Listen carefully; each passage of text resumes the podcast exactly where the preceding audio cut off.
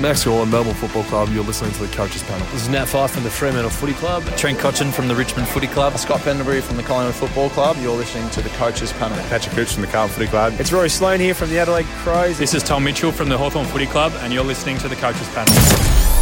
Hey friends, you got MJ from the Coaches Panel. Hope you're well and welcome back to another episode of the 50 Most Relevant, where we work our way through who I think are the most relevant players for you to consider in fantasy footy in 2022. One of the regulars of the Coaches Panel throughout 2021, and you're going to see him a lot more in 2022. You've heard him throughout these 50 most relevant a lot, haven't you? It's Jordox. He's back again. Hello, mate. How are you?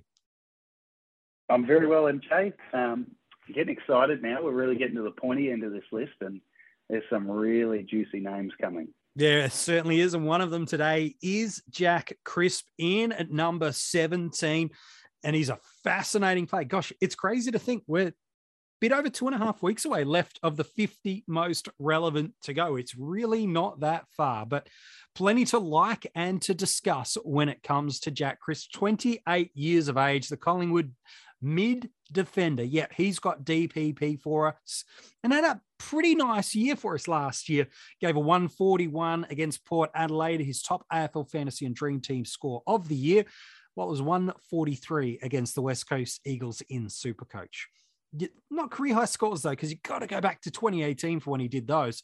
A 147 against the Cats in fantasy and dream team. Well, it was a 153 against the Tigers in Supercoach. In that format, He's priced just shy of his average of 104.9. And when I say shy, it's like it's 0.1 of 105. Hey, uh, priced in that format of $571,000 in AFL fantasy. Off the back of his average of 101.7, he's going to be costing you 854,000, while he's just a touch over 860,000 in Dream Team. And last year, was the year to own Jack Crisp. And he's been Jordox very, very good for a long period of time. And we always look at that games played column most notably as one of the reasons why he's so good. But despite Collingwood's regression down the ladder, it was the year to own Jack Crisp because he finally cracked the seasonal average over 100 across the formats, and coaches loved owning him pretty much every single week.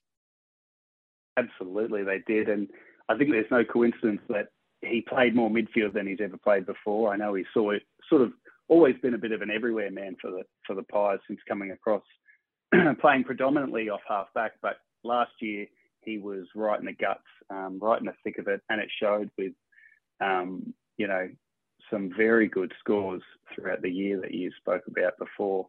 Um, and one of the biggest, probably surprise packets when it comes to uh, the DPPs that were announced however long ago that was in, in December, that he held that defensive yeah. status. I, I was sure he was going to lose it and make him, you know, probably much less relevant and, and possibly not even on this list yep, that you put together. Uh, so he, but that's the fact. He's kept defensive status. Um, we're not completely sure where he's going to line up under a new coach and a new system in 2022. But um, when in the right role, he can score as we've seen. Yeah, no, no question about any of that. He's almost there, Mister Fix It for people that have played fantasy footy for a long time. There's a little bit of Jimmy Bartel about him in terms of if there's a need at the club, the especially Bucks previously from a coaching perspective has gone, well, let's bring Jack into that role. Last year, that mid defensive split was the heaviest it's been, so much so, like you said, he kept that uh, defensive status, probably just enough in my eyes without having a look at the champion data. think he probably was lucky to hold on to it, but we'll take it because last year he gave us a dream team and fantasy average of 101.7. That consisted of 13 tons, four over 120, and an additional four scores 90 plus. So 17 of his 22 games, 90 plus. To go with that, he only really gave us two stinkers um, and that was two scores below 70. By averages of all defenders available to us in 2022, he's ranked number two behind Aaron Hall, but he's the clear number one defender for total points. Part of that is due to that incredible durability, which we'll touch on no doubt through the, the episode. In Supercoach, an average of 104.9, also 13 tons, five over 120, three over 90, with a lowest score of the whole season of just 79.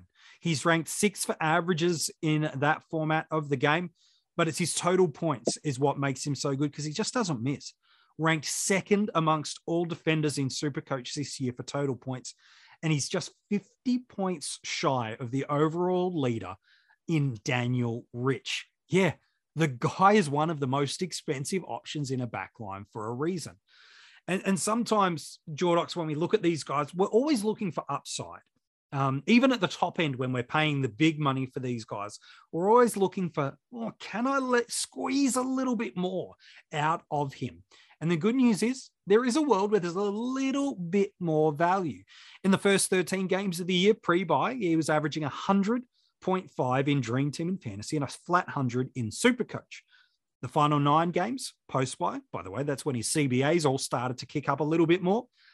An average of 103.5 in Dream Team and Fantasy, but it did pop up to 112 in Supercoach. So it's in that format that has got coaches a little bit more excited than arguably any of the others that he could really be a, an option that pops off for us over the time. But Jordox, we've already alluded to it. We probably need to dive into it. He's been a magpie for seven years, and for seven years, he hasn't missed a game. Here are his averages in Supercoach 89, 85, 82, 95, 88, 99, and the 104.9 while in Dream Team and Fantasy, 91, 84, 88, 87, 97, an adjusted average of 95, and then the 101.7. So he's been around this marker before, and he just doesn't miss, which for drafts is awesome.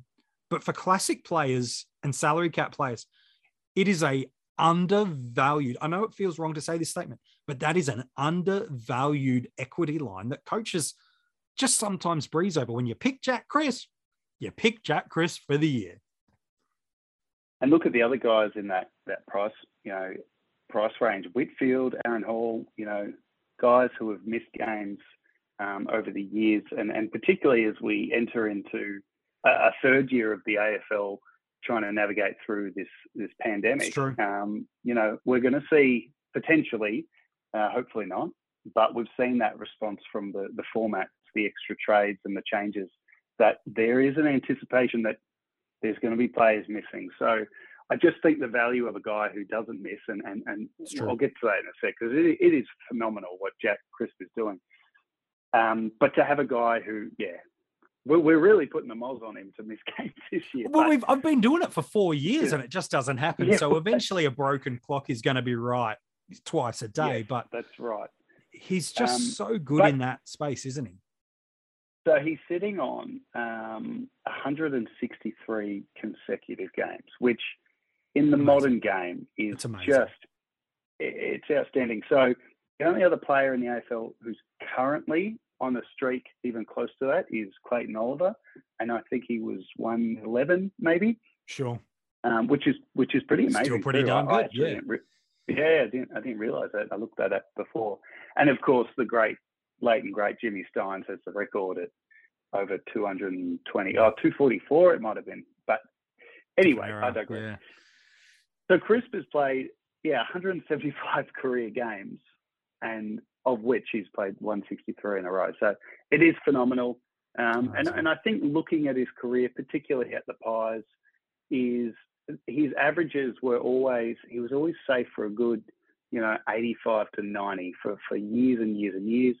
Now he's stepped into the midfield in a more permanent role and he yep. averages over 100. So, you know, I think we really need some intel on where he plays um, for uh, under the new coach this year. But in saying that, he it's not like he's going to drop off completely if he's playing off half back because he's got six, seven years of, of mid 80 to high 80 averages. Yeah, even into the 90s too. So you're right. Ultimately, whenever a new coach walks into a club, the game style, the structures, and to some degree, even the player positions have some flexibility. Just recently um, at the Herald Sun, um, I think it was Marc McGowan had a conversation, I might be wrong there, um, with Craig McRae and got some kind of takes from him of who's and what's happening. And he was bullish on a couple of things. He was quite upfront about, yeah, we are actually going to play Scott Pendlebury off the halfback a fair bit this year.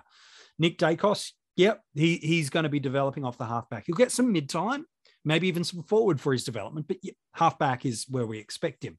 And Jack Crisp, when the question was put to him by the Herald Sun, was around, yeah, he's going to play through both the midfield, and we are going to utilize him in the back line as well.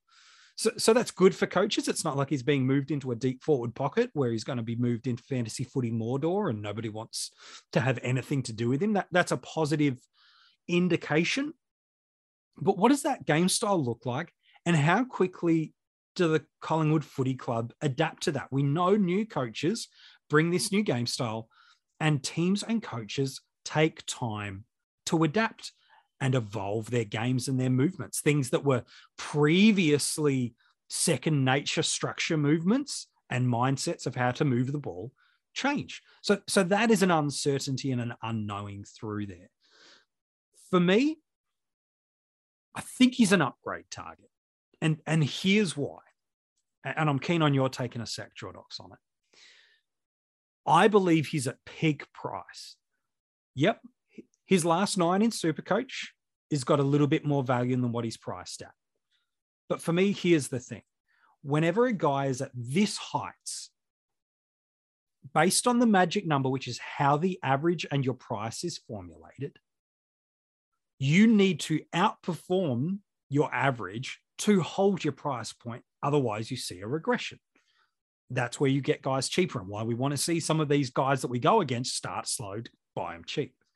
I think he's at peak abilities of what he can be, which is still good. Let's be honest. Low hundreds, defender, that's yummy. We want that. But I think that's the peak of his powers. I don't see him surpassing much beyond that. So I upgrade target him, especially with the fact I believe you can only start a maximum of three premium defenders this year. And these are some guys, some we re- revealed in the 50 most relevant, others we may not see. But here are some names that I want to contrast him against. And can you start crisp over these guys? Aaron Hall, arguably the best ceiling of all defenders available to us based off the past 12 months. Hall's more likely to take a game away from you in the first six weeks than what Crisp is. Jake Lloyd, if he's picking up any more of those kick in duties based on the absence of a Jordan Dawson or a game style evolvement that's regressing back to what they did in 2019 and 2020, game on. Lachie Whitfield has got unmatched ceiling, even better ceiling than Aaron Hall, if he can be fit. Jordan Ridley, we did an episode with him and Chizo from Dr. Supercoach a couple of weeks ago. If this boy picks up the kick ins, he's the best defender in the game, arguably. Dyson Heppell, Jayden Short, Jordan Dawson, all these guys. I can build a more compelling case for the, all of these players that there is more inbuilt value and comparable or better scoring capacities out of just these seven odd players. So that's why, for me, I think a combination of better value, cheaper, higher output, cheaper, and I think he's hit his limit of what he can be, which is going to be very good still. I just go, I can't start. I can upgrade. And the only reason you start, it's got to be the durability is the thing that turns you on to starting him and, and really not much else. Yeah, and if you're if you're convinced and very confident he will be a top six defender by the end of the year, sure, uh, you know, and you're willing to just tick that one off and start with him and, and, and not try and chase him throughout the year, um, that would be another reason. And if I'm honest, I've been pretty surprised at the lack of sort of fanfare or hype around him. I know his ownership numbers are pretty pretty decent for um, for a guy. I just haven't heard much talked about him in fantasy He's circles. Very and, quiet. Like his I, percentages around that twenty percent across the formats that are open. And so what, what's that? One in five yeah, coaches have him, but I don't hear one in five coaches talking about him. No, that's it. And I think you've articulated it pretty well you know why you sort of look at the team and you look at the the defenders when you're picking them and you go, oh, Whitfield is underpriced. Oh, you know, uh, could Jordan Ridley go up? And you look at Crisp and you go, wow, he costs a lot. I think he's worth the money. I think he'll, you know, if he keeps that role, he'll. There's no reason to suggest he's going to suddenly drop his yeah. average significantly. Um, it's almost like there's nothing sexy about it. You know, there's no sort of um, oh, he could be 10 points under price. No. Um, but I, I, I have a theory why some coaches might not be talking about him or Okay. trying not to talk about him is so last year he broke out and he was phenomenal, particularly for as a unique. Yeah. Um, but but there was one dark day in August where he let a lot of people down, and that was the the fantasy grand final weekend. Oh, you're a dream team in fantasy moments about to hit, isn't it? I hear it. Yeah. Yeah, yeah, sorry, yeah, Supercoach. I think he hit a 97 in this. Yeah, he's score, all right there No, on he, grand final day. He hit a season low, if you don't mind, 62 in that grand final uh, when he, he was playing against Essendon and, and they lost the game. And that hurt a lot of people. And potentially there's a sour taste. But no, I'm, I'm obviously being a bit silly there. Um, but that, look, it does raise a point about Crisp that, that I find concerning is when you, if you do fork out that sort of coin for him, you're going to get those big, beautiful games. But Yeah. he does have this. Uh, you mentioned before he only had two. I, I'd say he had four stinkers in the AFL and DT scoring formats because he had the two in the 60, uh, the And- 62, and a couple of very low 69, but there was 70s. also- yeah, and all these games, bar one, he's sort of sub 20 touches. And I don't think he's copped a tag or anything. He's just one of those games where they've said today, we want you to play a bit of a different role, or he just Yeah. can't get his mitts on it. But if you're going with him and you're paying it that money and he drops a 60 on you at any point of the year, Yeah, um, I'm not sure Lloyd, Whitfield, or Hall would be doing that. Yeah, and not unless an injury or sort of comes their way. So ultimately, look for me, there's so much unknowns about Collingwood this year. Um, it- how that back line looks, how that midfield structures out. I, I think really outside of Taylor Adams through the midfield, everything's up for auction about what they're going to do through there. Um, so for me, a combination of all the things that I've already articulated through this episode, he's an upgrade target for me. I think he's going to be still very, very good. Um, I- just don't um, have the confidence that I should start him and, and I'll get a return upon investment. But drafts is interesting uh, about where he goes, and coaches all draft differently, um, especially with our premiums. They generally in the eh, everywhere, but definitely in the back line. This is true. They they kind of have one of three things they lean on as their their tell that they don't know that they they're telling. It's recency bias of scoring. So they whatever someone did last year, that's what they're going to do again the next year, and they choose to draft off the basis of that. Second, historical scoring bias. Oh yeah, they scored that, but they're actually this. So therefore, I'm going to do that. So that's the other one. Or the third is games played, availability, dur- durability. Ah, he's injury prone, so I won't touch him. Oh, he plays every week, so I'm going to bump him up the boards. So when it comes with someone like Jack Crisp, he will be someone's D1. He's you, you look on the defenders across any format of your draft, he's there right front and center in the first handful of selections. So he'll go early in drafts. Mm, I don't see him going in the first 20 picks, Mm, but somewhere in that third round, as people start to really look at the defenders, yeah, he's there. Someone might jump a little early in the late second, but that's the earliest I could advocate or, or endorse that. But it ultimately for me is is it the scoring ceiling of the Hall of what he did last year? Is it the historical scoring of the Lloyd and the Whitfield? Or is it the durability of Crisp? Any of those are valid narratives to believe, but it probably then helps you shuffle around your order a bit, doesn't it? Uh, Yeah, for sure. And and durability, um, that word, you know, that comes up, um, and that's a big one in drafts, and, Yeah, and that's why I, I'd be really surprised if he didn't go, you know, in, in, in a third round, fourth round. Like you said, he's going to be someone's D one, and you know, looking at the the board, there's three players that averaged over hundred. Um, Hall and Zeeble are the other two. In So, Dream Team and Fantasy. Yeah. um, yeah, sorry, yeah. Um, so yeah, I, I think he'll go pretty much one of the first defenders. So yeah. um, First handful, I'd be pre- I'd be shocked if it's in the first 15, but anywhere from the late teens to the late 20 positions overall mm, probably feels about right. yeah, and if you can snare him later than that, because there's some other more attractive names in Whitfield, Lloyd, and and the like. Um, yeah, he can really set you up as a D1 in a draft comp. Yeah, I I really, really like him in drafts, and and anyone that's owned him in that format over the better part of seven years at Collingwood, knows they've enjoyed every single week, no matter what comes, you're getting a really solid seasonal average out of Jack Crisp. Hey, Jordox, appreciate your work today on this episode. Pleasure, MJ. Uh, I tell you what, we'll even get you back for tomorrow's episode. How does that sound? All right, I'm in. Let's Fine. All right. We'll make that work. If you want to go and read the article on Jack Crisp or any of the other players revealed so in the 50 most relevant, good news, friend. Articles every day have been dropping at coachespanel.tv. There is a podcast of every player so far. There is hours upon hours upon hours of pre-season content. Nobody's got more podcasts out in 2022 for your fantasy footy format than the coaches panel this year. So go back, my friends, check it out. There is a heap of great analysis from members of the panel and friends of the fantasy footy community at large. You don't want to miss any episode because they're not just dropping player info, they're giving you some sneaky strategy insights dropped along every single one of these.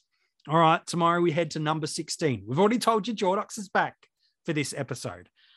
I've had to contain his levels of excitement as we talk about this player. Every like you've got this one made in every league, draft or salary caps. You mention a player's name and you know they're going to pick him. Without even saying this player's name, I just had to look at his eyes and I know he's going to pick this player. Here's why. If if he's named round one, I don't see how coaches don't pick him. Now, if is a loaded word, it has a lot of variance in it. But if he's named round one, the way his preseason is currently trending, the way this guy can score, I don't believe a coach for a second if they tell me they have no interest in him. If he's named round one, how can you not pick this player? Who is he? I'll tell you tomorrow in the 50 most relevant.